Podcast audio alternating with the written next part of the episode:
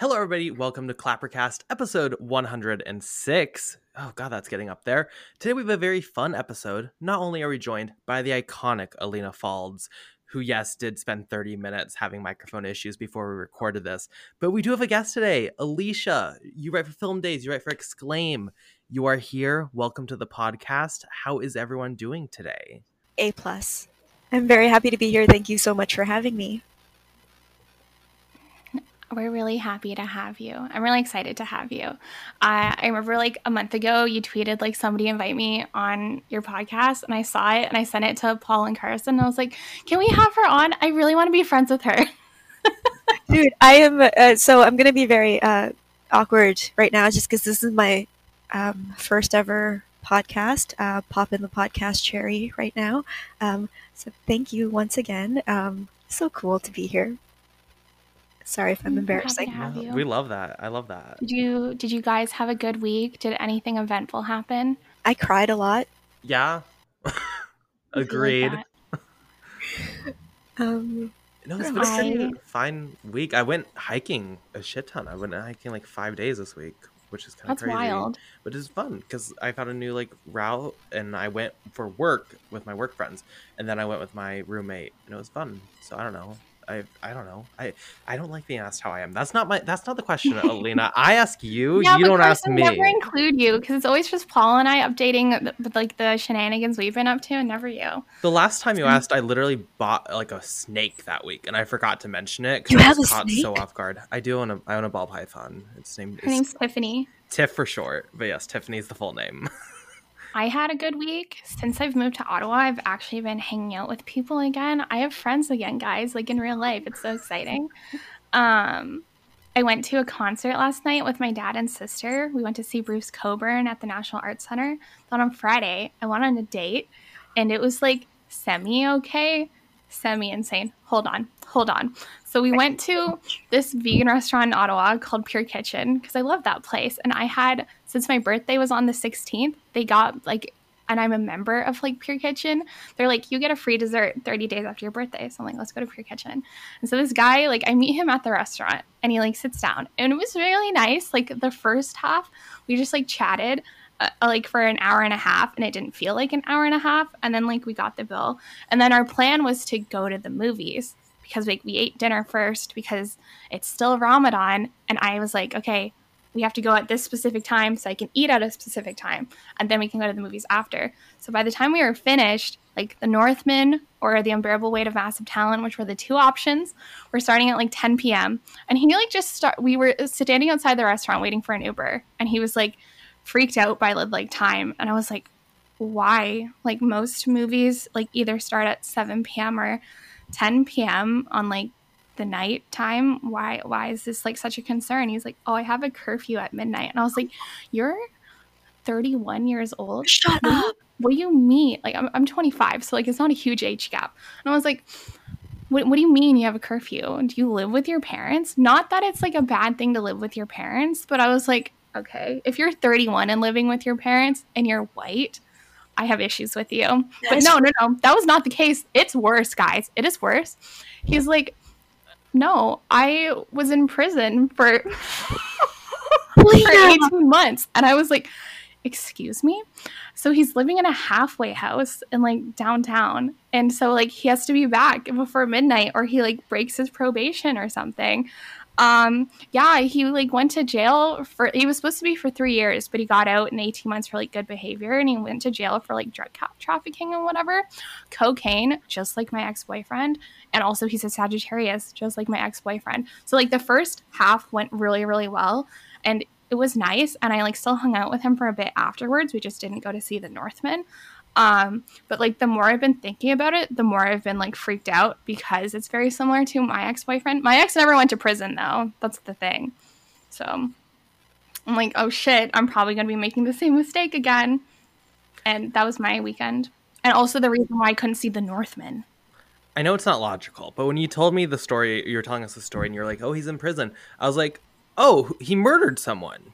Was fully convinced it was a, like you were gonna be killed, but it wasn't, No. and it's valid. It's valid, you It was know. drug trafficking. Um, apparently he like was he's like yeah like i used to be an addict i've been sober for like two years like i'm really trying to turn my life around blah, blah, blah. i'm like that's fantastic i Mm-hmm. love that for him but also oh my god I am amazed by this entire story. we can talk about the movies now And first, let's start things off with a new release this week The Unbearable Weight of Massive Talent, featuring the lovely Nicolas Cage. I will start things off here because eh, here's the thing I like Nicolas Cage. There's no, you know, of course I like Nicolas Cage. I think he's a great actor. He was a funny meme. But recently, it's kind of been like, okay, five years ago, Nicolas Cage yelling shit, hilarious. Now it's like, well, the memes kind of passed. So when they were like, we're gonna make the meme a film, I was a little worried. Um, but I did enjoy this. I didn't love it. I'm just gonna say it. I'm, you know, I wasn't necessarily in love with the film. It's pretty standard from a plot perspective, but like, I don't know if you want just Nicolas Cage being Nicolas Cage and talking to like a younger, crazy version of himself as they like joke about Paddington 2 and like film Twitter favorites. Yeah, this is gonna do good for you. It just it wasn't necessarily like my type of comedy, but I still liked it. Um, it definitely could have been way, way, way, way worse than it was. Mm, the unbearable weight of massive talent actually really surprised me. I really had fun with it. Um, I'm not a massive Nicolas Cage fan. Like, I haven't seen Con Air, I haven't seen Moonstruck, haven't seen Face Off, blah, blah, blah. I've seen like random shit. I've seen National Treasure. I only saw that like two weeks ago. I've seen Croods. I've seen. Have seen I didn't even Croods see? Pig. No, I did not see Croods too. Oh, I'm a I'm a 44 year old man, Carson. I haven't seen what fuck would I see Croods too. um, I didn't see Mandy. I like Nicolas Cage, but I've slacked on his filmography, so I didn't know what I was getting into with this very much. But I was mostly looking forward to it because I love Pedro Pascal. Um, so in case for whatever reason you don't know, because I feel like everybody on film Twitter knows what the unbearable weight of massive talent is about.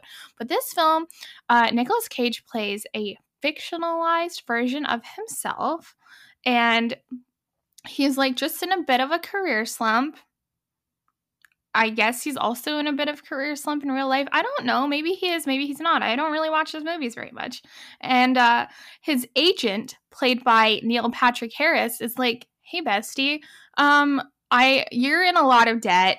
You're going through a divorce. Your daughter hates you. You really need money because you're struggling um there's this weird spanish guy who's like a billionaire and he wants to pay you a million dollars to go to his birthday party nicolas cage is like no i'm depressed i'm gonna retire from acting blah blah blah then all of a sudden he changes his mind and he's like okay i really need the money i will go on this uh with this weird birthday party in Majorca, Spain, with this weird rich guy. And the rich guy is played by Pedro Pascal, and he's like a, the number one Nicolas Cage fan. And he's rich from olive trees, I think they said, but he's actually not. It, you later come to find out that he's actually an international Spanish arms dealer. He runs a whole ass like weapons cartel and you're like, "Oh my god." Um and you find that out by from Tiffany Haddish and Ike Barinholtz, who play CIA agents that are like tracking Pedro Pascal's character. And then Nicolas Cage gets involved with the CIA to bring down Pedro Pascal, and then shenanigans ensue, and that's what the unbearable weight of massive talent is about. So there's your synopsis. You're welcome. yeah, I I just like I love insane movies, so this just really worked for me. It was just like really like silly and stupid, but it just like it worked really well for some reason. I was laughing like crazy. My entire theater was laughing like crazy, especially this one woman. Let's call her Diane. Diane was losing her fucking mind. She comes in with her husband. She looks like uptight, works for the federal government type. So I was like, why are you here, Diane? I thought her husband had dragged her to it. But then the movie starts and like every time like a joke hits, Diane is laughing at like 20 octaves higher than everybody else in the entire theater. It was amazing. And I also find that when everyone else is ar- around me is enjoying the film, I enjoy it that much more. So I think the atmosphere I was in definitely elevated a bit. But I had a really good time. I thought Nicolas Cage was great. I thought Pedro Pascal was great.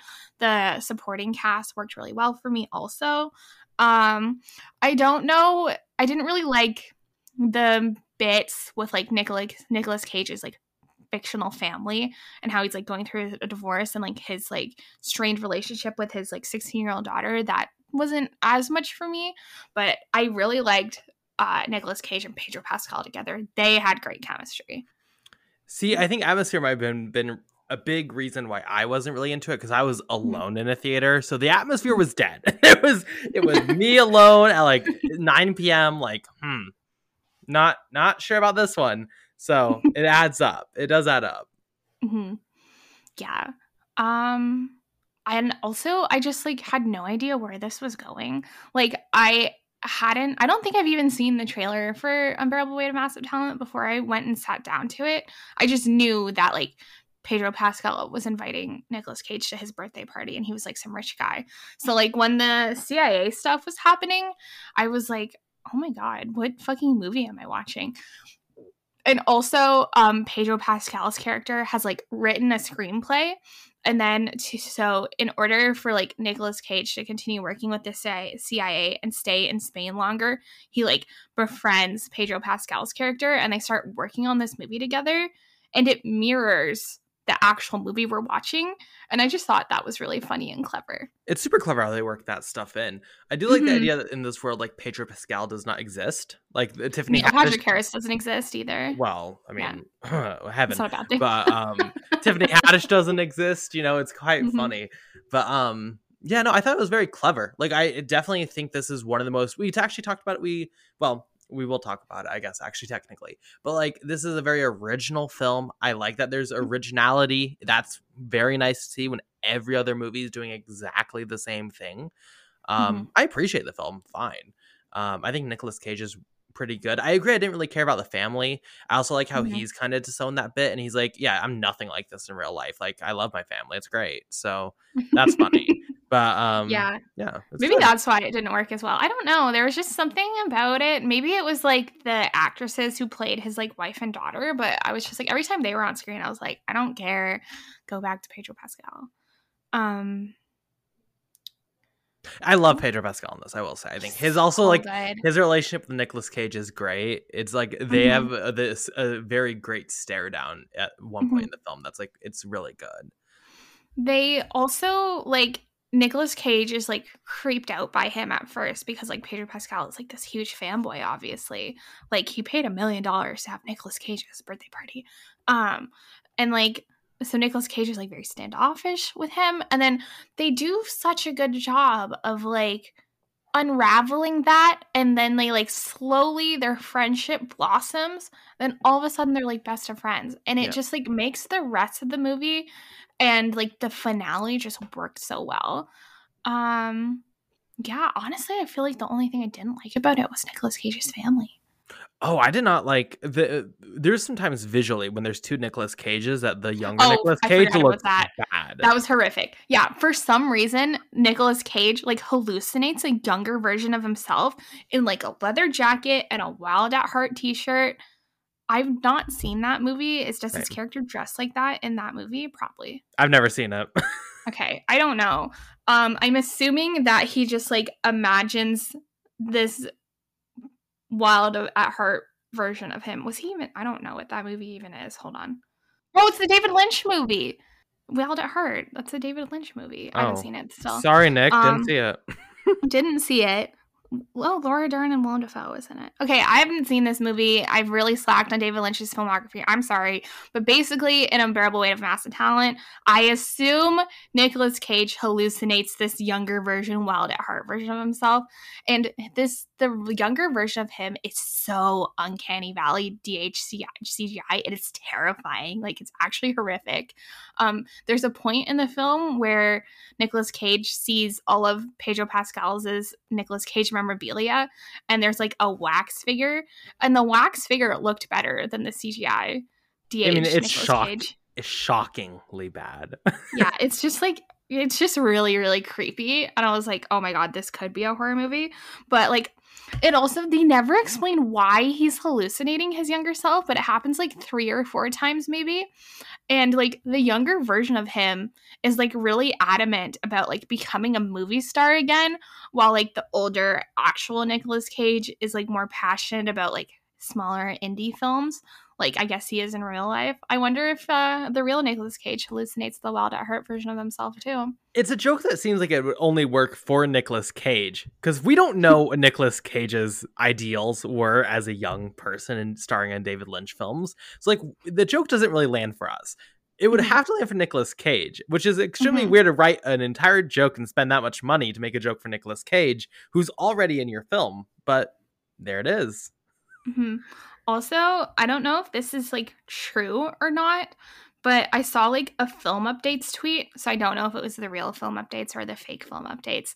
But like apparently Daniel Day Lewis and Christian Bale are were like in consideration to play Nicolas the fictional Nicolas Cage, and then the role went to Nicolas Cage. I'm like, that can't be true, right? Because why would you do this movie without the actual Nicolas Cage? That's just confusing to me. So Well, I think I, know might have fallen for a Twitter meme again. Well, I know Cage declined the film multiple times. Like three or Oh. four times it was presented to him over like a decade, and he said no each time. But he received like a personalized letter from the director, kind of explaining, I guess, the vision, and then he signed on. But Hmm. may, I, it feels weird that you would make it with someone else. But I guess maybe it was just a necessity at one point. I have no idea. That is really, really interesting. So the I'm assuming the director, like Tom Gormican or whatever, I don't know who that is, like came up with this idea and then he just like begged Nicolas Cage to do it. Wow. That's interesting. He invited him for one million dollars to appear at a wedding, and then presented the screenplay to him there. He did. So he went to the wedding and got paid a million dollars. I don't think it's true. I that was a joke. Could be. Oh. I don't know. Who knows? um, that's interesting. Also, I was getting Mamma Mia vibes from like Yes. the setting. And I'm reading on Wikipedia right now. It's filmed in Croatia, which Mamma Mia was also filmed in, not Spain. It was this movie was not take place in Spain. It's in Croatia. when they in- were driving down to like the village or whatever yeah it was definitely Mamma Mia like- vibes Oh, was shocked they never because with how like in culture this film is i'm shocked they never sang dancing queen or something because Mamma Mia 2 specifically is like film twitter culture in a way kind of like paddington 2 so who Mhm. knows Uh, the Paddington 2 joke did not work for me. me neither. Like like there's this point where Nicolas Cage and Pedro Pascal are talking and like Nicolas Cage is asking Pedro like what are your top 3 favorite films? And the third one is Paddington 2 and I like Paddington 2 just fine but like oh my god. Look, it just like it felt like they only put it in for film Twitter. Like I just Yeah. I didn't need that. It's like did you see the new scream i forget if you yeah yeah I did. It's kind of like when they're like i think they mentioned the witch or something and it's like it's done so like awkwardly to where you're like oh they're just mentioning this on film twitter like orgasms oh when, when they're talking about elevated horror. Yeah. Yeah. Here's the thing like pat well i love the witch but in this case Mhm. like i also like paddington too but speaking of memes that like kind of have outstayed their welcome it's not the best film ever made. I'm just gonna say it. So i don't know it, it- it's, if this film came out let's say three years ago i think it would have been just a lot better all around Yeah. Or if they had changed it to like a different joke or like Yeah. just like cuz cuz the characters that say they like Paddington too, it just like doesn't really make sense because like Pedro Pascal's character, his like favorite film is Face Off, and I forgot what the second one is. And then like Paddington 2 is just like really out of left field. Like Though okay, but like to be the- fair, if it was Mamma Mia 2, would you have laughed? Yeah. Mm. Yeah, but like I don't know. I just I felt like that they only did it because of the meme and not because it actually suited the characters. Well, yeah. Because this is a spoiler. Um, but later in the movie, like at the very end, Nicolas Cage is with his ex-wife and daughter, his teenage daughter. And one of the like struggles he's been having with his teenage daughter is that she feels like he, Nicolas Cage is like molding her into like a miniature version of himself. Like there's this whole part towards like the beginning where she's upset that Nicolas Cage made Cage made her watch like the cabinet of Dr. Caligari. And she's like, why can't we have uh, so anyway, so at the very end of the film, nicolas Cage lets his daughter pick something and then she picks Paddington 2. And I'm like, she's a 16 year old girl. She's not watching Paddington 2. No. Like she's not into film. I don't think like they make it very clear that she does not give a shit about the stuff that Nicolas Cage does for work. So like she wouldn't know about the film Twitter Paddington 2 meme, right? Like she's not a part of film Twitter. no. She So does it not would a make more letterboxd. sense. It would make way more sense if his daughter made him watch, I don't know, Mean Girls, Yeah. Clueless, something like that. More suited to her personality. Could you imagine if they turned on 2021 Cinderella? That would have been the best thing ever. Exactly. like that that like I get the joke. It's funny, but I feel like the joke doesn't suit the characters they attached it to. Yeah, I agree. I Mhm. it, I just, it just wasn't funny. I think it's like my Mhm. thing. Like then And I also feel like normal people that watch this movie, like Diane and her husband, that were laughing it up, they're not going to get that. They're like, The- "What the fuck's Paddington 2? I bet Diane was silent during that part. That was the Yeah, one it's like, joke. no. She did not laugh during that. That was the one joke she was not laughing. Shout out Diane. Love you, Diane. Favorite on the pod. well, I think that's going to do it for our new release this week. Quick and easy. Now let's get to Mhm. the fun stuff. Alina, I'm going to turn over to you. Why don't you explain what we're doing today? So I once again had an idea for a little segment, and this is more of like a one off thing because we're already like three weeks into the month. But it's Ramadan, and normally when I'm not up to trouble, I do care about like my family and religion and things like that. So, you know, I've been fasting for the month, and I was like, hey, besties, I feel like it'd be a really, oh my God, cat, please do not knock anything out. Can you guys still hear me? Because he's laying Yep. on my wires. You're good. Okay. I'm not gonna move him then. I'm scared. Um, I I said to Paul and Carson, "Hey, it's Ramadan. Maybe we can do like a little segment on Muslim filmmakers." But April has been like a very very packed month for uh nonsense we've been doing for podcast segments. So like we only have managed to do one week, which is fine. Um, because Eid is next week and I probably won't be here, but whatever.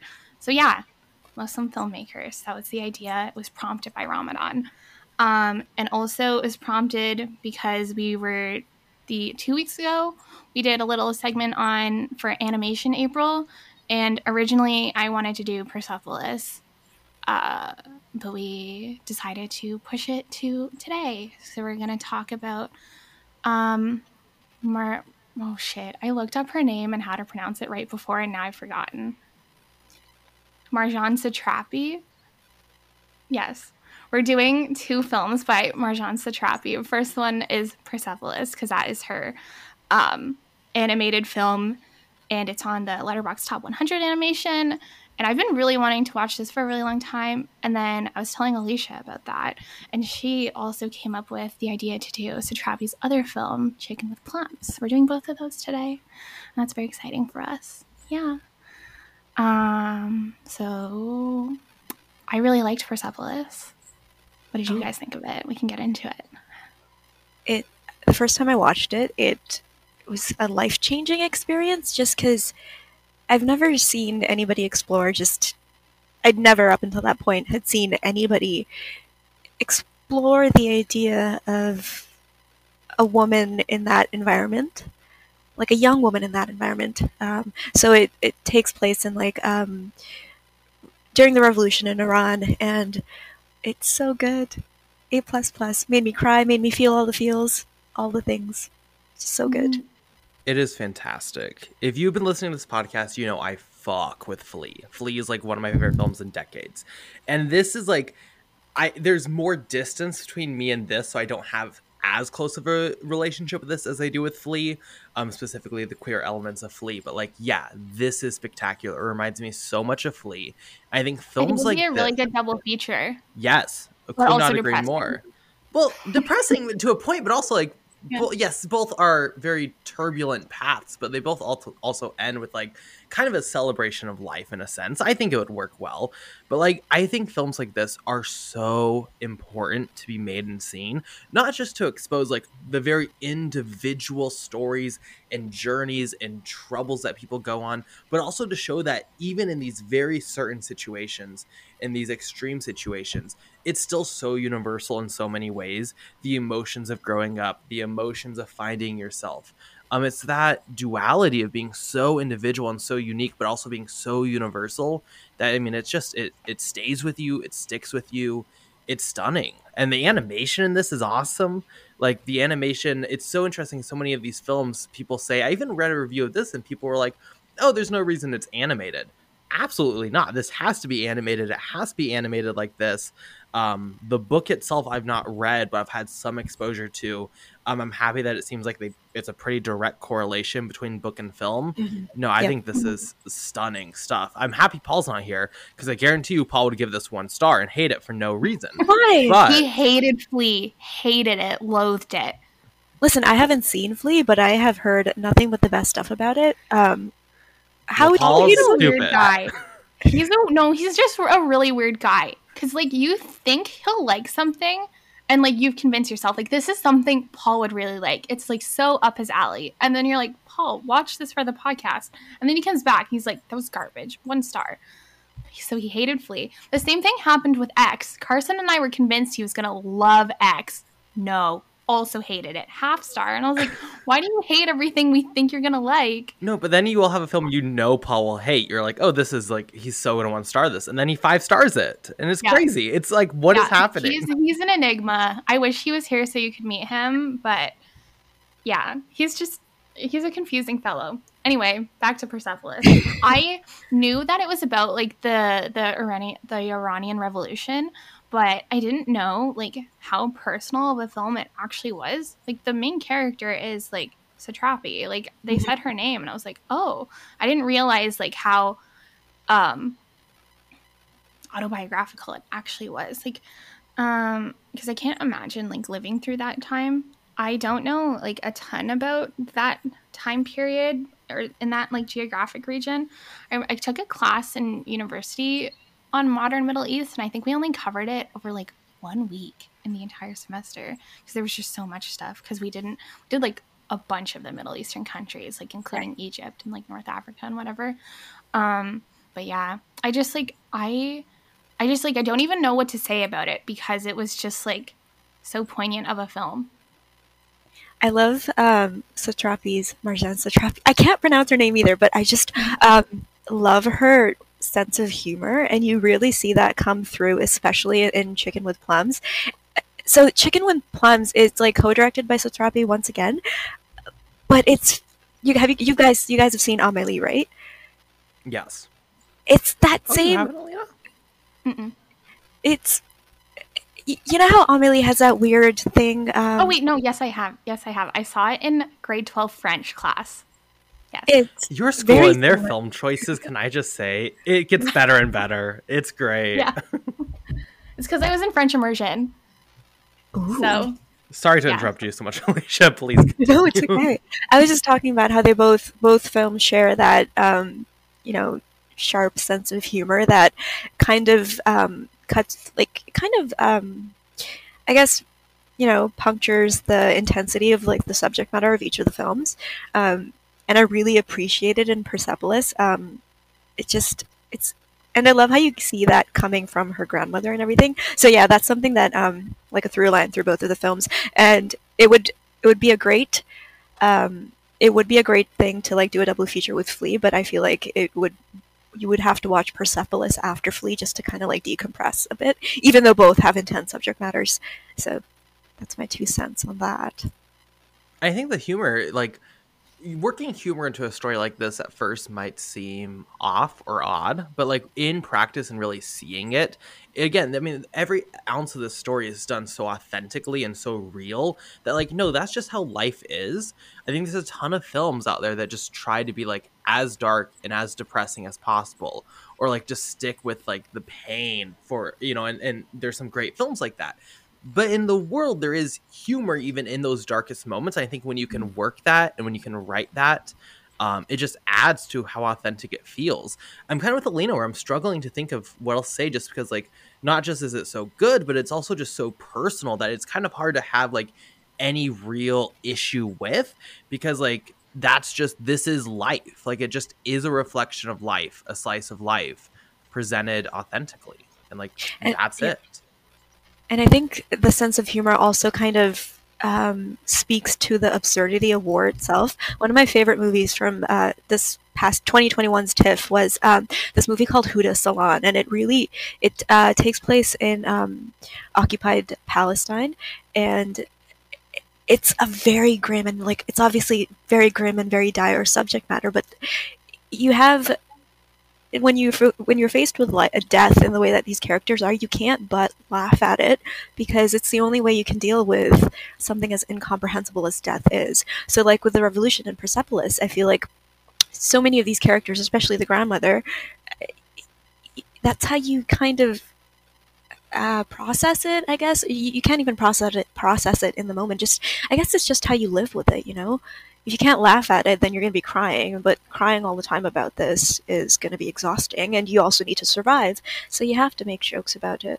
And it really shows through in Sugar with Plums the sense of humor that. Um, so the movie Sugar with Plums, just to quickly go over what it's about, it's um, a violinist named Nasser Ali who whose violin gets broken um, by his wife. She, she, smashes it because she's like to him, all you do is you play the music, you don't take care of your kids and me. Um, this also, the movie takes place in the 50s, and uh, so his violin gets broken in the very beginning of the film, and he decides, you know, I've lost my will to live now. So he um, confines himself to his bed for eight days, dies on the eighth day, and the entire movie is him kind of like reminiscing over his life, the pivotal moments, and he does it in like that very blunt I don't know if it's a French sense of humor or if it's an Iranian sense of humor. I don't know what it is, but it's absurd in like the most beautiful way. And it deals with, you know, coming to terms with your own death because the guy basically commits suicide, but he does it with a very interesting sense of humor, I guess. Mm-hmm. I hadn't heard of Chicken with Plums before you mentioned it, Alicia. Um, and it didn't like hit me the same that Persepolis did, which is fine because they're like completely different films. Um, but I just like really was into the theme like of the movie. Like it's it's just like a movie that's like art is so vital to life. So like as soon as his like violin is gone, his life is like over. And like I don't consider myself like an artist necessarily, but like I kind of like relate to him in that sense because like why do we fucking podcast every week? Because like it's just that's our version of art, Carson. So like I, I don't know. I kind of it reminded me of like that, like because I feel like even though you get like sick and tired of doing like the same thing over and over again, sometimes like I know we get tired of podcasting, but we like still power through it. And then once we actually start recording, we're like, oh yeah, this is why we like this. Um, I don't know. I just it, it was like really special in that that sense. For some reason, the the humor didn't work as well for me. There was like some jokes that hit and then some that didn't, but mm-hmm. I really liked it. And also, this movie, uh, Satrapi did this with the same co-director as yep. Persepolis. Yeah, I was trying to figure out like how their like directing relationship came to be, but I couldn't find. I didn't look very hard. I only had like ten minutes between like when I got home and recording, um, but it didn't say anything about it like on any of the films Wikipedias or even like theirs. But like she's worked with Vincent Paronnaud, I think is his name, mm-hmm. uh, like quite yeah. a bit. I was just going to talk about um, Alina. You talked about art and the vitality of it. I something that they talk about quite a bit in Chicken with Plums. Um, so uh, Hassan Ali's, oh no, Nasser Ali, sorry, his teacher in um, somewhere where he goes to learn how to play the violin. He talks quite a bit about catching a sigh from the air and like kind of um, transmuting it through your violin and like I guess like the life I guess is coming through art. And then his mother also talks about how cigarette smoke um, uh, kind of lets out your soul and when you breathe out the smoke like so i love the idea that movie had about um, how art is all around you and you kind of um, the tools around you whether it be like a cigarette or a violin those things kind of help you to express the so vital aspects of living. And once those things those tools are taken away you kind of do lose your will to live i guess. And what else is there to do when you can't make art but die which kind of like is so beautiful and you can see that quite a bit in persepolis and like the mode of its expression like it needed to be animated it needed to be art in that kind of way um, because you know it's like a certain way to express life and i love I love that. There's also a lot of quite a bit of animation in Sugar with Plum. So if you know, if anybody mm-hmm. listening likes animation like that, then definitely do check out Sugar with Plum. Uh, ch- Chicken with Plum. Sorry the best. Did I call it sugar plums? You have been, but that's okay. Sorry. The best segments of that film are animated, I will say. Um, I think I'm probably the least positive on the film. I still like it though, and I still think the overall backbone, seeing the narrative ties between that and Persepolis, I think it's clear and I think it works fine. I think the struggle comes a bit in trying to find a story that is based more in fiction. I think sometimes, also just being live action, I think I would have liked it more if it was animated, considering there's a lot of dream sequences. There's a lot of like, and some of them are animated to be fair, but like there is, there was just an overall lack, I think, of like, not clarity, but just like, I feel like it could have been more focused. It could have been a bit cleaner here and there. And I don't think it necessarily grabbed my attention like Persepolis, but I still think it's good. I like definitely do not dislike the film or anything. Um, I did not personally have necessarily a huge emotional reaction, but I love talking about it. I love like he- hearing you guys talk about how much the story, I guess, like talked to you or touched you about art, like you know, retroactively. Maybe I like this film more than I thought I did. But in the moment, I will say this was definitely a little bit more boring, but I still like it. And I think the best thing about it is like you can still tell the filmmakers are inspired and the filmmakers have potential and they you know they have a vision and they're trying to tackle kind of turn this new corner i guess like just add another chapter to their careers. Um, i'd be interested to see more of their work. You know i definitely think there's a lot of potential here. I just don't know if chicken with plums necessarily for me is the realization of that potential Mm-hmm. So I know Chicken with Plums is Satrapi's like second film, and like these two are the only ones of hers that I've seen. But like when I was looking on Letterboxd earlier, she has done like another insane movie, and I was wondering if you guys had seen it. It's called The Voices. It's from 2014, and it's like only directed by her, so Vincent's not with her. Um, and it has Ryan Reynolds in it. And the synopsis on Letterboxd says a mentally unhinged factory worker must decide whether to listen to his talking cat and become a killer or follow his dog's advice to keep striving for normalcy. So, like, I don't know a lot about Satrapi, but I think I love her. Like My, that's insane. I want to watch that My, one really badly. I yeah, will say radio. that one next. I love that. I will say radioactive. Her next one. We did talk about early, early Clappercasts, like first few episodes. We were like officially hosts. Oh, it was that, way before. It, I think like it was like days when it's still Jack. It was like episode three or four. Um, I was not on that one because I didn't see radioactive. I will say I did yeah. see radioactive, and I thought it was very bad. But not going to judge her. I thought you know not my thing but I definitely want to watch The Voices like really badly. My sister mm-hmm. has seen it and she just loves it so much. She told me to watch it. It just ex- escaped my mind. Um, but I to going back to what Carson you said about um, the disjointedness of uh, Chicken with Plums, I would have to disagree. I'm gonna be very. I don't know. I'm sorry. I don't want to be rude, but I disagree no, go because ahead.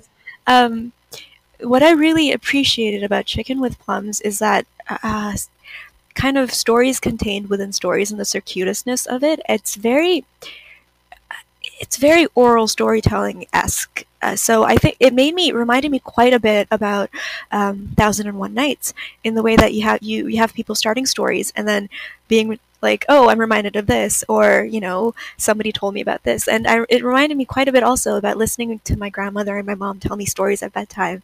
It it really taps into that I don't know how Satrapi does it, but she visually like embodies or uh, personifies, I guess, a very oral storytelling embedded in kind of, I guess, Middle Eastern traditions of telling and teaching, I guess, passing down quite a bit of teachings. I feel like both movies, Persepolis and Chicken with Plums, pass down the idea of learning from your elders and, you know, final words and stuff like that. And it was very intuitively intuitively familiar to me. Um, Chicken with Plums in the way the melodrama of like the parents and you know it always it always being very romantic and life and deathy. It's very it's very um, Thousand and One Nights in my mind. That's what I wanted to say. well, for disagreeing with me, you are banned from the podcast from now on. Oh God! See, I knew so, it. Sorry. I'm so sorry. no yeah, I definitely see that comparison. I think maybe then I would have liked this more as like I don't know. I just think for like I, I do feel like it's probably more of a subjective thing with just how I like like my narratives in film. I do think like had this been a podcast or maybe something else, like maybe I would have liked it more. Um, or if I just went in more, I guess, kind of prepared for that kind of narrative, um, I definitely could see that working better for me. Did you guys have a favorite scene? In either Persepolis or Chicken? Mm, I don't know about a like particular scene, but like I agree with what Carson said with like Chicken with Plums. I loved the animated sequence in there. Mhm. I don't know. I love in Persepolis when she gets accused of being a punk because of her shoes, and she's like, "No, they're not. They're, I play basketball." And then like her jacket is like, "Punk's not dead," and it's like, well, that's great. How could I forget the Eye of the Tiger scene in Persepolis? Yeah. that was everything. Look, any It's so reference to. ABBA and Dancing Queen, I will also just like, I'll take. Love it. Mhm. There's I- just a lot of really good moments in both films. Big time. Yeah. I loved. Um, I think the most touching part for I, so Chicken with Plums is the one I watched. It's like top of mind for me just because it was most recent. But my Mhm. favorite aspect of it was just the ending, like the last ten minutes.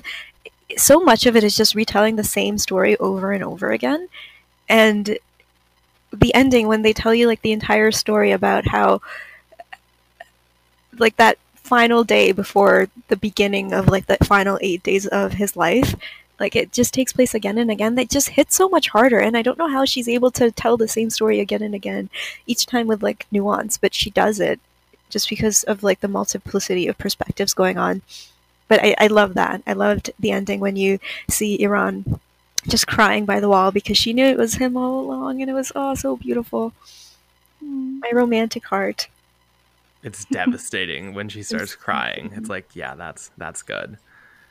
Hmm. and isabella rossellini how great was she loved her Also fantastic. Yeah, I just like. I definitely want to check out more of Satrapi's films, especially the voices. Like that just. I just like. She's just really unique, and like I know unique is an overused word, but like. I don't think anybody could like not everybody could make a film like this or a film that like sounds like the voices is. So I really like appreciate that uh, originality, especially when uh, we are suffering through the same garbage over and over again these days. I think I really appreciate it whenever like a voice from an artist is clear. Whenever like a director's Mhm. style or voice, and you can see like even regardless on if I liked a film or not, like if you can see through different efforts from the same director, like a clear like patchwork of ideas and theses and narrative ideas and perspectives. I love that. That's why I like Wes Anderson. I like a bunch of you know directors, and she's definitely up there in each of her films, whether I like it or not. Like you can see her voice, you can like see her ideals on filmmaking and how to tell a story, and I think that's really inspiring.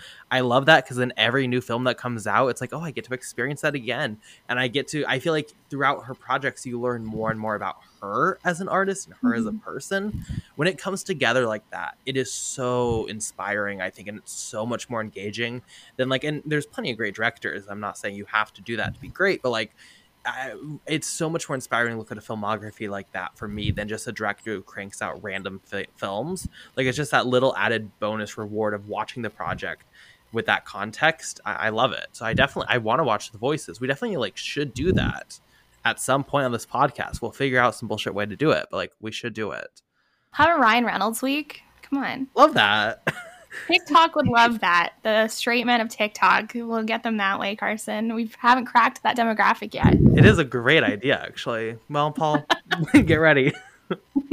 See, I told um, my editor at Film Daze the other day about um, the Amityville Horror, the Ryan Ren- Reynolds remake. He's so good at it. Have you guys seen it? No. I haven't seen it. Carson and I are like, we'll watch horror, but like, we're huge pussies. Like, uh, in October, Paul made us do like four weeks of like double feature horrors every week, and we were suffering. Like, no. I I do appreciate horror a lot more after Paul put us through that, but also like I am a huge chicken and I live by myself. So Would you I'm say- afraid- Would you say you're a chicken with plums? Yeah, for sure, totally. Sorry, terrible joke. No, I that's was just gonna amazing. Horror is my all-time favorite genre, and um, yeah. Ooh. See, I'm learning to love horror. The issue is it's hard to find the time because it has to be during the day with all the lights on. So like as soon as and I get home from work and it's like, oh, it's kind of getting late. I don't want to watch it when it's dark out. That's scary. So it's just you have to find the right times for genre. For me, I really like slashers now, but I'm still afraid of like ghosts and like demon horrors for some reason. They really freak me out, even though I don't like really believe in that stuff. But like, no. Like everyone keeps telling me that I should watch like Insidious or things like that, and I was like, no, that looks so scary. I don't think I could ever sit through that. I'm the Insidious complete is opposite. like the next franchise I want to watch. I just don't like the process of a jump scare. Like it's not like and there's people who like jump scares and are like feel rewarded afterwards. I don't feel rewarded. I just feel like I'm going to die of a heart attack and then I'm sad. So see the thing that's the thing with the insidious series is uh, james something that i've noticed is um, so jump scares are a very american thing and james wan i feel like really brought over eastern asian types of horror uh, introduced that to the Americans or to Americans through his, um, you know, the Insidious and the Conjuring series because you don't have as many jump scares as you do. The music is more jumpy Mhm. than um, what he's really introduced to us is that whole idea of um, I guess, unapologetic, Im- horrific images just coming at you without pause. With jump Yeah. scares, you have something that just flashes at you and then goes away. The the Insidious movies and the Conjuring movies just really push them into your face, and they're unrelenting in that. And that's And a very Eastern like Asian horror. Because Okay, like for get that. me, it's not even jump scares. Because I feel like with jump scares, you can feel when they're coming, except for the shed and antlers, which still really gets me. I still think about the jump scare and antlers. But no, I really don't like scary faces. Like I remember, like when Conjuring Two was coming out. Uh, I had a bunch of friends in high school that were really into horror, and they were like, "Okay, we're gonna go see this movie, which was happy and cute, and not Conjuring 2. Then I showed up at the theater, and they were like, "Just kidding, we're going to see Conjuring 2." And I hadn't seen Conjuring 1, and I was like, "Oh, you fuckers!" And the nun is like literally the scariest thing ever. I hate it. So like the I've seen like the Insidious freak thing also, like the red face. I don't know what he is, but I don't like it. Like the thing behind Patrick Wilson or something. I don't know. I don't like it. I just like for me it's scary faces. Like one of my biggest fears is like looking out a dark window and just seeing like a face staring at me. It's never happened to me. I'm sure it's quite an irrational thing, but I don't like scary faces.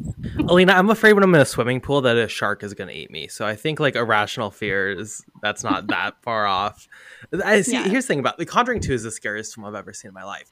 And I understand that there's like, I get what you're saying about jump scares, but my brain also tells me there's going to be a jump scare. So I'm just in Mhm. the state of tension thinking I'm going to Okay. get jump scared. The in- literally for Conjuring 2, the entire runtime, the entire thing. And then you get jump scared and you're like, I knew it was coming, but it still got me. Yeah. Oh yeah. I'm a masochist. I love all of it. I'm like sitting in my seat every time I get a jump scare. I'm like, fuck yes. I can talk about horror until I die. It's just there's so much to say. It's just a plus genre. Um, and I remember in preparation for today, you told me that um, we, I could recommend something. I do, my rec- my recommendation is horror. I watched We're All Going to the World's Fair last night. Do not, Alina. You might get scared because there's a bit where Yes. it's a scary face. It's terrifying. Okay. That movie, so good. Carson, have you seen it? Yes, I saw it at Sundance, and I'm like in. I'm sorry, it's out. I'm in love with it because I liked it at first. Then I did more research on the director, who's a trans director, and then seeing her relationship with the film, and it's like, holy shit, it's so good. It's so good. I went in now knowing that it's nothing. finally out, I definitely want to see it because um, I know we've been talking about that film for like a really long time, and like we've been wanting to do it on Clappercast for a while, but I don't know why it took so long to come out. Uh, we maybe should do that for a Patreon review because I think Paul also really wants to watch it. Okay, It's so good That's a good though, and it's like ASMR, internet culture, like it's so good. And Great paradoxically, it itself, just the experience of watching it for me, like I watched it with my sister. She was terrified, but I told her at the end, I was like, I was weirdly, really calmed by this movie just because of the colors. It was such, like the blue and purple was, and the music was stunning. It was just a calming ex- experience, even as it terrified you. Love that. um transition maybe let's transition to recommendations because my recommendation is also horror for some reason um the night house i love the night house last well i was really i was shocked by the night house when we reviewed it on the podcast last summer so we've already reviewed it but i rewatched it this week i got high and rewatched it it's on hbo max finally and like watch the night house everyone. It is so fucking good. Like and it requires multiple watches but like it is uh, just such a tense but rewarding feature that keeps you guessing. And when it goes places it goes places. My least favorite thing in horror is when something crazy will happen and then it's like oh but it's just a dream. And it's like well that sucks. Or like or you, so you don't know if something's happening like if there's a ghost that's just in the shadows. But like no here shit happens with ghosts and it's awesome um, I love The Night House. Please watch it. I've been telling people to watch that movie since October. Like it was in my top Halloween picks for Exclaim. It just oh nobody believes me when I tell them how good it is. But thank you, Carson. Yes, I love you. Yes, this movie so good. Um, guess what? My recommendation is also a horror movie. That was so unplanned. Look wow. at us. We're so insane on the same wavelength. Look at us. Uh, okay, on Wednesday, it was National Canadian Film Day, um, which is very cute. And I love to support Canadian film when I can, even though sometimes it's very bad. But you know what? I'm quite patriotic. Uh, and I work for the Canadian Film Institute right now. And they were putting on a th- event at the Bytown Cinema in downtown Ottawa with Reel Canada for National Canadian Film Day. And the movie was this film, this horror film called um, L'Inhumain. Oh my God, cat. L'Inhumain. It's a French movie, like from Quebec, and it means like unhuman. And it's by an indigenous filmmaker. I think he's Algonquin, but I cannot remember for the life of me. But he was at the screening, and so it was like a bunch of the cast. It was like, I don't know if it was like the official premiere, but it was definitely the Ontario premiere. Um, and it was filmed in like the Upper Gatineau region, which is like super super local to Ottawa, which is crazy because I don't think I've seen like an actual like Ottawa ish based film. So that was cool. Um, and it's basically about it's like a Wendigo story. So I was really intrigued by it because we we talked mad shit about antlers in the fall and about how I didn't like that it was a like an indigenous myth like appropriated by white filmmakers. So like this is a Wendigo story by actual indigenous people and it's about this like um native man who's like a surgeon. He's like cheating on his wife. He is like addicted to drugs. He's basically just like a huge asshole. And for some reason his like entire life he's like haunted by like the Wendigo. And then you're derailing my train of thought, Doug. Um, so he's haunted by the Wendigo by his like entire life.